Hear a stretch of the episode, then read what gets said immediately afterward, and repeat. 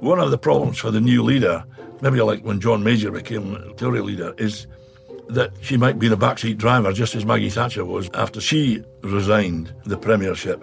I would guess that Sturgeon will not be an asset to whoever wins the leadership. Hello, and welcome to Choppers Politics. Now, if you're wide awake, you'll have noticed that I'm not Christopher Hope. I'm Gordon Rayner, Associate Editor at The Telegraph. Chris is having a well earned break, so I'm taking the reins this week after we had a shock resignation. Yes, Nicola Sturgeon, First Minister of Scotland, announced her resignation yesterday, so I thought I'd sit down with my colleague Alan Cochrane, our chief commentator on Scottish politics, to hear his thoughts. So, Alan, it's been a, a monumental week, really, for Scottish politics. Uh, in a nutshell, why did Nicola Sturgeon quit? She quit because a combination of voter hostility and her own party's uh, angst about this ridiculous move of hers to force through an amazing a change in the way we live uh, in the social world to allow the trans issue to take over what had been our, our party's uh, main priority and also that of our supporters, i.e., independence. It went on the back burner, which drove her activists mad. And it also offended the, uh, well, it, it offended the sensitivities of Scottish public opinion. They didn't understand why 16 year olds could be allowed to change their gender simply by saying so. And then that ballooned into an absolutely horrendous story of a double rapist who had decided after committing these offences that he'd rather be a woman. He was remanded in custody to an all female prison. Mm. And then we had the absolutely nutty, no, worse than that, it wasn't nutty, it was disgraceful display of Nicola Sturgeon and her Justice Minister arguing about whether this person or this individual was a woman or a man. Mm. Her Justice Minister said that individual was a woman. Nicola said both things. She was a woman or it wasn't a woman or she didn't know which it was. But whatever it was, it was a rapist. Now, there is no gender, uh, to my knowledge, called rapists. Yeah. She got herself into a complete mess, didn't but, she? And that was that was a, that was the final straw. But I mean, the, the writing's been on the wall for a while, mm. given that her party it's a it's been very much a one party state, Scotland, and it's also been a one person party yeah. in the shape of Nicola Sturgeon. She has corralled all the power to herself and her husband, who's the chief executive of the party, and her consigliere, who are her chief of staff these three people control the SNP, which is supposed to be and boasts about as democracy. There is no democracy in the SNP. If you care to call it a party of one person, one vote, Nicola Sturgeon is the one person with that one vote. Yeah. Why? Why now? I mean, you, you say that it's been. There have been people writing um, not writing her off, but there's been a lot of talk for for a, a, few months now that this might have been coming, but it still came as a surprise, partly because of the, the timing and because it, it, was quite sudden. Why did she decide to go when she did? Why why now?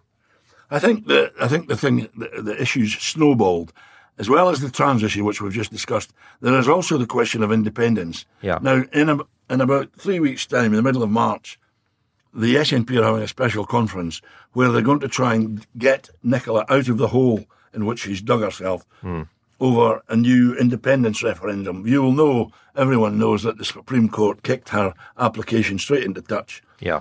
With a unanimous verdict saying she's not allowed to have an independence referendum without the permission of the Westminster government. So Nicola's now masterstroke has been to use next year's general election as what she calls a de facto independence referendum. In other words, uh, if you vote SNP or if you vote for independence in that election, ergo, it means Scotland must be independence. Now, yeah. our own party can see through this. It's, it's complete nonsense. Mm. And this special conference, where Nicola was going to try and force that issue through, yeah. is now, well, I wonder if they'll even have the conference. There's yeah. not much point. She, she, she said, didn't she, when in her resignation speech, that she felt she couldn't go ahead with that emergency conference if she didn't feel that she was going to be there to see it through, if she wasn't going to be the leader uh, who was going to, to carry through whatever they decided, whether that was the de facto referendum idea or something else. What does this? What does it mean for independence, Alan? You know, I think a lot of people who are um, in favour of the union will be hoping that Sturgeon leaving the field of play makes independence less likely. Is that is that right? I think it does because what it, what we'll now see is open warfare within the party. She is such a, a big figure mm. that the rest of the SNP so-called leadership, the cabinet members, are largely unknown to the Scottish people.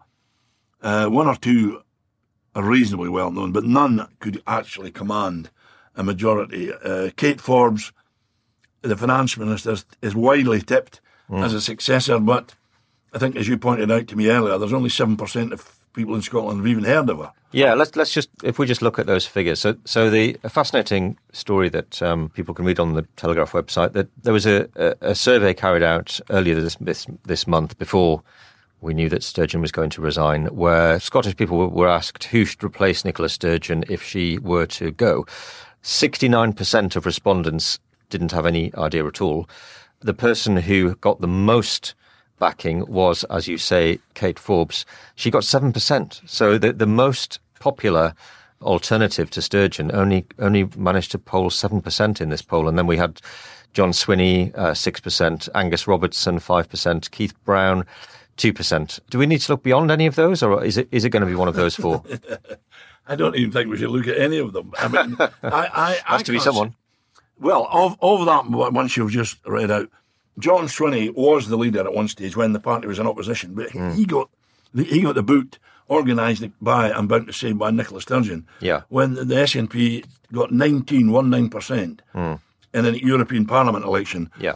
While they were in opposition, that was the end of John Swinney as leader, mm. and I can't see him coming back again. Mm-hmm. Uh, he is the deputy first minister, but the actual deputy leader is uh, Keith Brown, the, uh, the, the justice minister, who's in all sorts of hot water mm-hmm. over the trans issue.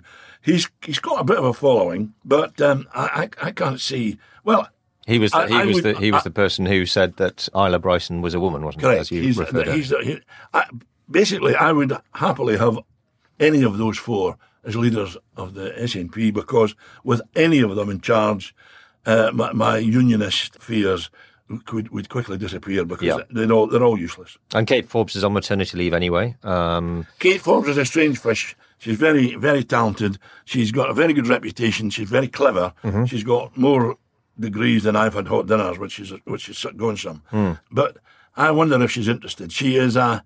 She's young, uh, isn't she? She's thirty-two, so she's yeah, she's very young. Time. What she is also is, and I choose my words carefully here. She is a Christian, mm. and she and she is, uh, and I mean that as a compliment, not as something to criticise uh, mm. for. Although a lot, some people in the party suspect have suspicions of her because of her fundamentalism. Mm. I think she'd be. I think she's a very good finance minister, given that the SNP waste most of the money that are, that they get from uh, the Treasury in London. Mm. On mad schemes like independence and basically just giving money away on freebies to keep the populace in Scotland happy. I wonder if she'd do it. She's certainly said to be completely opposed to the trans issue. Yeah. And I would imagine that that issue will now erupt because you've got to remember most of the Scottish cabinet voted for that bill. Yeah. There were there was a, on the face of it a small rebellion of about nine, but that was just the tip of an iceberg. There was mm.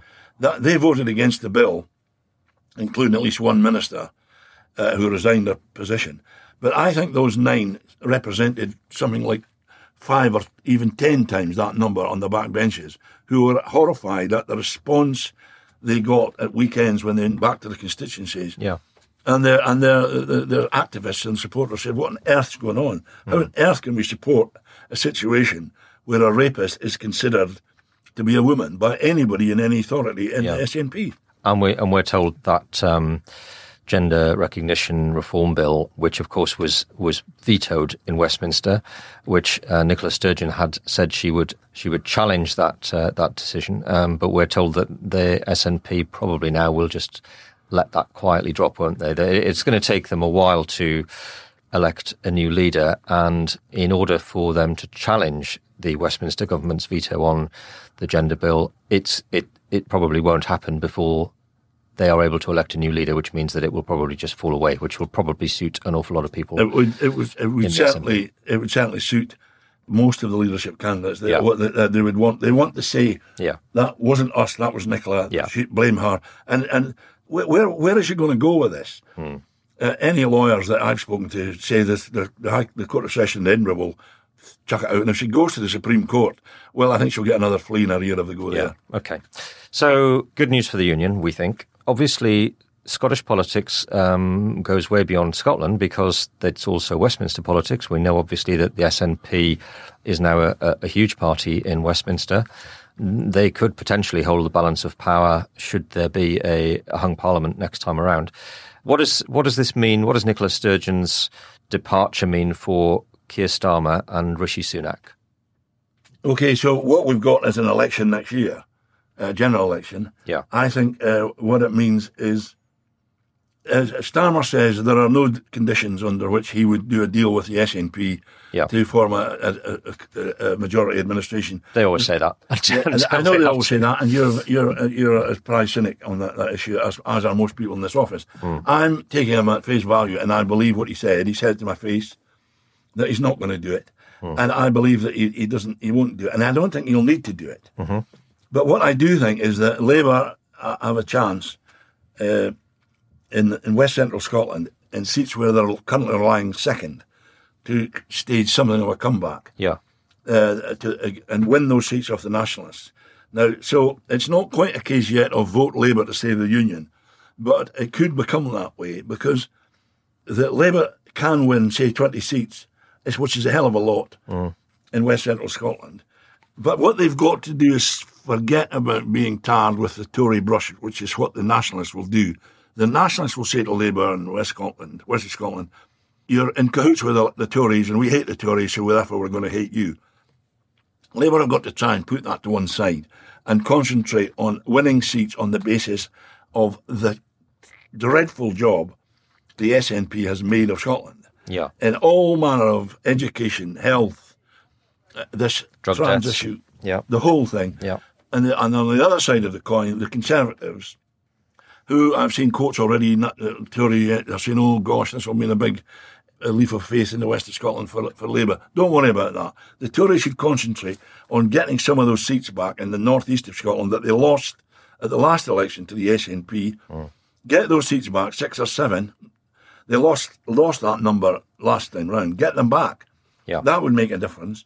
So, as a, as a rabid unionist, my view is that the unionist parties, the people in Scotland who believe in the United Kingdom, that is Labour, Tory, and Lib Dems, don't knock each other's pans in. Don't attack each other. Concentrate on bashing the Nats to get the seats back and on the basis of their appalling record in running Scotland. Could you see them doing some kind of backroom deal come the election where they might sort of agree to, you know, so we get these situations, don't we, in, in, in especially in by elections sometimes where there is a, a way of tactical voting and parties agree not to put too much resource into trying to win a seat that their opponents are more likely to win. Could you could you see that happening? Well, I could see it. I could see it happening on a sort of um, in a backstairs deal. Scotland, Scotland, Scottish voters are well used to tactical voting. We've we've always done it. It's usually done to keep the Tories out, but I mean, in certain instances, it, it is used to keep the Nationalists out. That's what needs to happen on an unofficial basis. I wouldn't mind if it was an official basis, but Yeah. I can't see either of the main parties doing it officially. Yeah. There will be some, as you say, backstairs deals of uh, let's not make too much of an effort in X seat so that the we can get the Nats out. Say it and shed 'em. I'm, I'm about to say one of the things that strikes me about the forty odd SNP MPs currently, they're a very lackluster, second rate bunch of people. I'm not sure anybody in Scotland really knows them. Hmm. And whereas Labour, I'm I I can see are, are selecting some pretty good candidates for next year's election. Okay, one one selection doesn't mean everything, but Douglas Alexander, for instance, former speechwriter, sorry, manifesto writer for Tony Blair and Gordon Brown, has been selected thanks to a lot of support from Gordon Brown. In other words, Gordon Brown has ordered this constituency to have Douglas Alexander Yeah. in East Lothian. That's a good step. Yeah. There are other candidates being selected for Labour, which I which I think are not quite household names, but people who will become household names. Put I'd bet money on that. They are they are good candidates, and they're up against non-entities in, in the SNP. And is that because the SNP uh, saves its strongest candidates for Holyrood because they're in power in Holyrood, whereas they're a minority party in Westminster? Well, or? no, there's just, a, there's another touch of Nicola's arrogance. Hmm. They basically would pick anybody who'd stand because they knew they could win the seats. There was such an an- animosity towards Labour and Tories in, in the last election that it's it's not unreasonable to say that chimpanzees could be elected as SNP. I'm not saying that the current brand of SNP MPs are of that ilk, but it was easy for them to win seats. Such was the, if you like, the the fed upness, the apathy, apathetic attitude towards the other parties. One thing this uh, trans issue has done is fired up public emotions in, in Scotland. I see one of my colleagues is writing in the Telegraph today that um, what's her name, J.K. Rowling, forced Nicola to, to, to resign. I'm not sure if that's the case, but she certainly highlighted the appalling nature of the bill that Nicola was p- pushing through on the uh, on transgender recognition. Yeah. So, what now for Nicola Sturgeon? Where do we think she goes now? everyone's aware of the stories of Nicola. Well, not everyone. There's always been rumours that Nicola's looking for a job elsewhere in international statesmanship, i.e., United Nations, perhaps. Yeah. European Union. She's an avid supporter of the EU. Yeah. I don't think there's much for her in, uh, in NATO, uh, but I would imagine she will be looking in the medium term for uh, some role internationally. She's she says she's going to stick it out as a backbencher until the next Holyrood election, which is 2026, the year I after next. Yeah. Do you believe her? Uh, not really. No, I think she'll do it until someone that comes up with a better offer. I mean, one of the problems for the new leader, I would imagine, maybe like when John Major became a Tory leader, is that uh, she might be the backseat driver, just as Maggie Thatcher was uh, after she resigned the premiership. I would guess that she will not be, Nicola Sturgeon, will not be an asset to whoever wins the leadership. I think the party has said, good she's gone. Now we can start with a fresh slate. But I'm about to say, she she was on her day in her pomp a class act. She was good on her feet, a good debating style, vicious with um, put downers.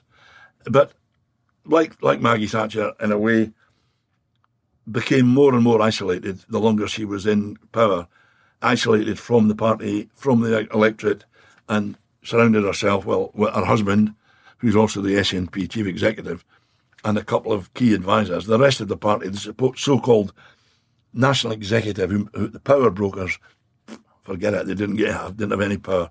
Other people in the party might start reasserting the democratic instincts of the SNP, which were quite profound in their heyday. But uh, that they're going to have to get back to that because Nicola's done away with it all. She controlled the party root and branch. So, thank you to Alan Cochrane for his thoughts today. Let me know what your thoughts are on Sturgeon's resignation and what it means for the Union and Scotland's future. You can get in touch with us via email on chopperspolitics at telegraph.co.uk or on Twitter, we are at Choppers Podcast.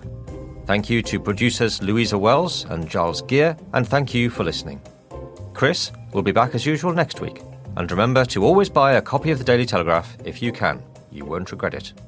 Until next time, as Chris would say, cheerio!